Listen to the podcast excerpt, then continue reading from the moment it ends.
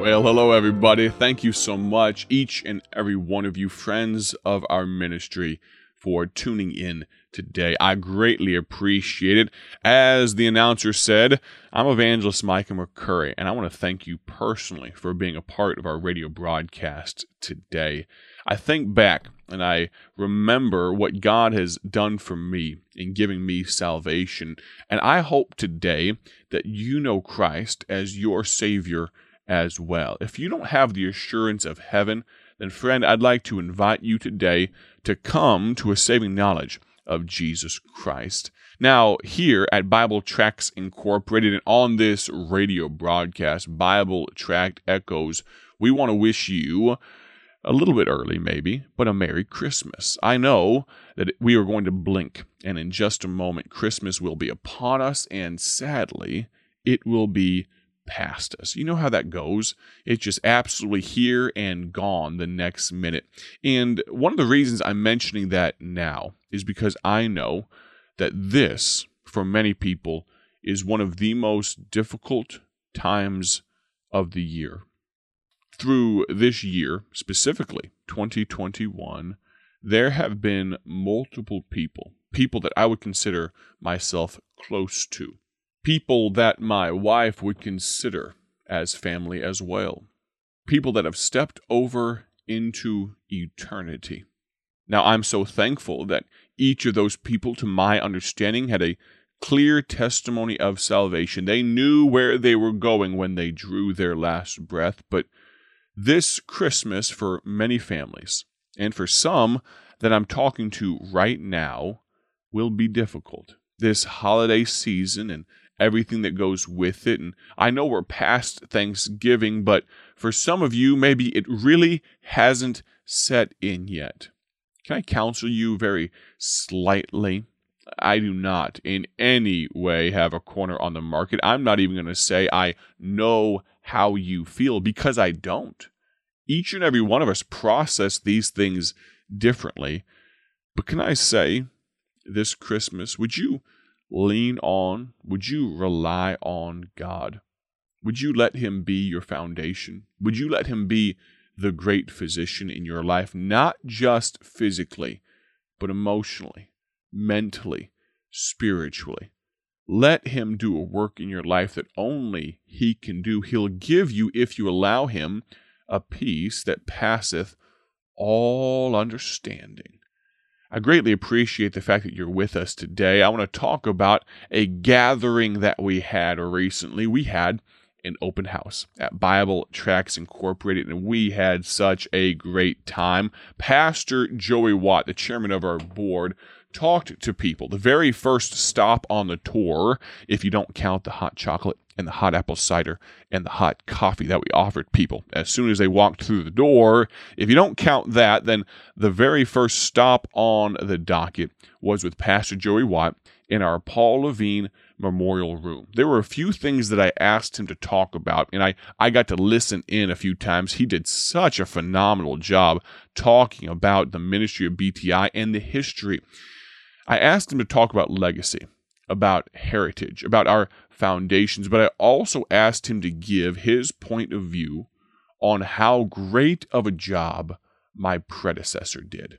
Many of you would know that name. Pastor Mark Smith. He say he's been gone for almost two years now. Why, why are you bringing him up again? Because I don't want to forget those that invested in me, those that invested in this ministry, those that have allowed me to be successful. It would be ungrateful. It would be unimaginable to absolutely kick aside those that have come before, especially when you consider all that those people, Dr. Paul Levine, Pastor Joey Watt himself, Pastor Mark Smith, all that those people have done, not for themselves, not for self aggrandizement, not for their own personal fame, but for the cause of Christ.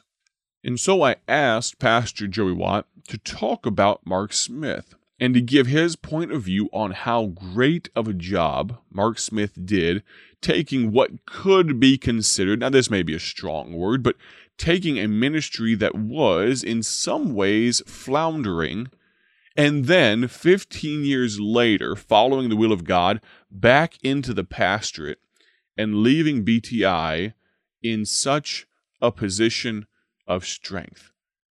This ministry wasn't on fire in a bad way, meaning that things were falling apart at the seams and he was just trying to, you know, pull the push the eject button and get out of here as quickly as possible. No, he took this ministry from a very difficult place and through his investment, through his time, he absolutely rejuvenated it. He reinvigorated, he refreshed it in his own special way, and God did a great work. And so I'm glad that Pastor Watt was able to talk about that. And then I asked him to talk about a, a, a need that Pastor Mark Smith actually conveyed to me something that he told me in so many words. And if you'd like proof of this, we can get you in touch with Brother Mark Smith.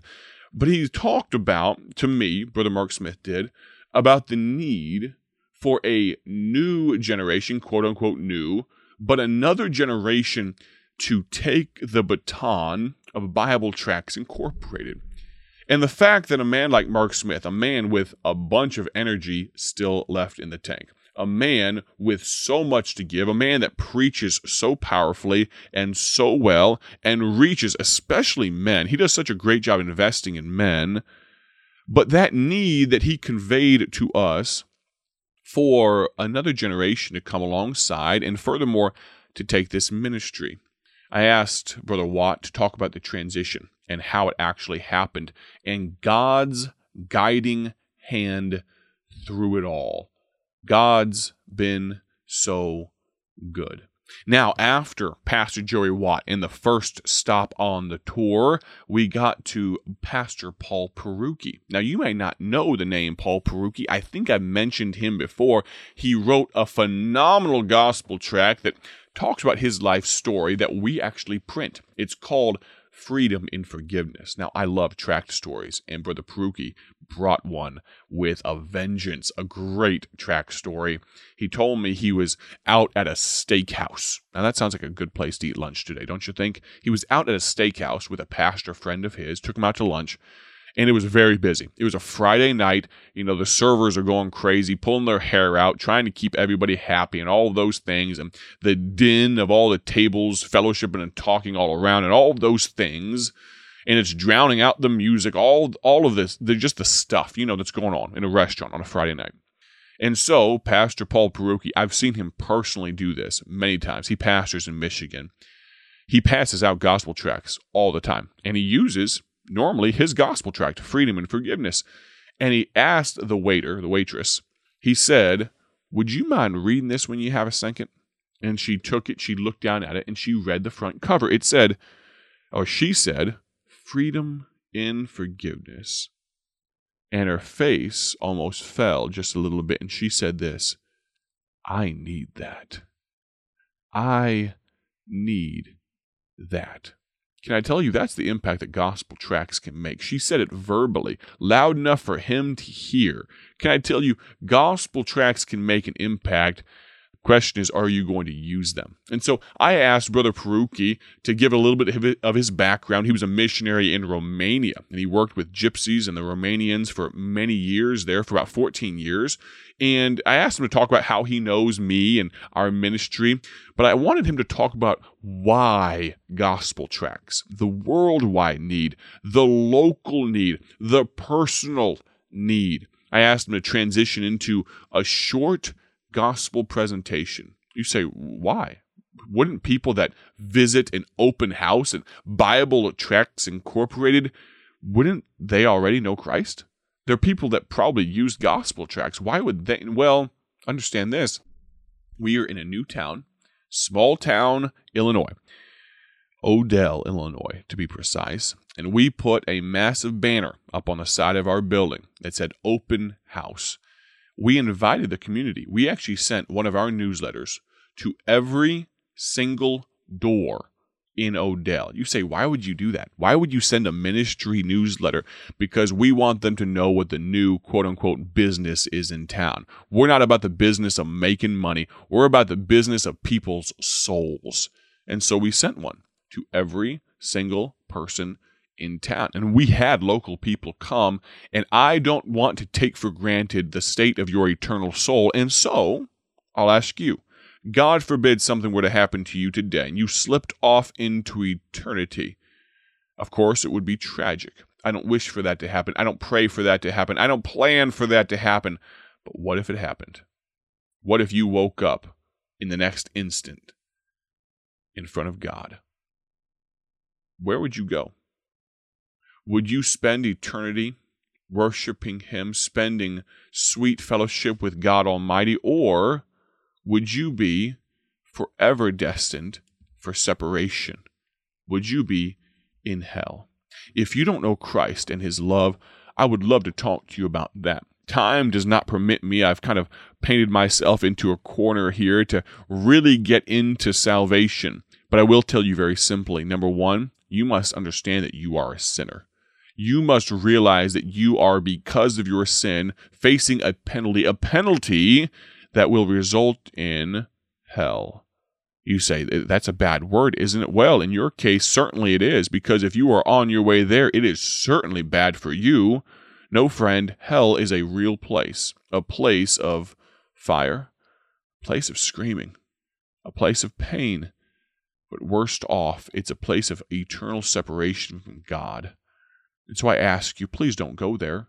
Realize you're a sinner, realize the penalty, but then understand that Jesus Christ paid that penalty. And lastly, you must accept him. At what point does a gift become yours? When you accept it. While it's in the giver's hands, while it's outstretched towards you, until you receive it, it's not yours. Now, if you have more questions about that, this is far more important than me talking about an open house or about our ministry or about any of those things. If you have questions, I'd love for you to contact me.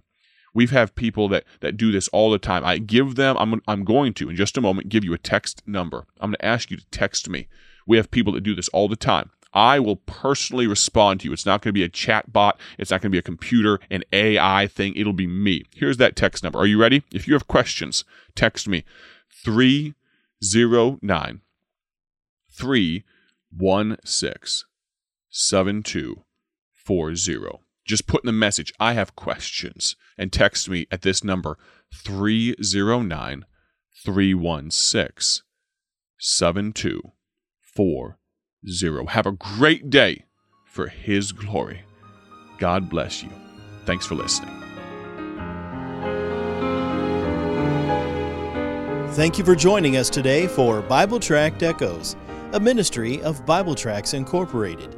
If you would like to receive a free sample packet of all of our tracts, you can contact us by calling 309 828 6888. That's 309 828 6888. Our mailing address is P.O. Box 188, Bloomington, Illinois 61702. A faster way to contact us is to go to our website at BibleTractsInc.org. That's BibleTractsInc.org. There you will find more information about our ministry and details on how you can support Bible Tracts Incorporated. Thanks for listening, and may the Lord richly bless you as you serve Him.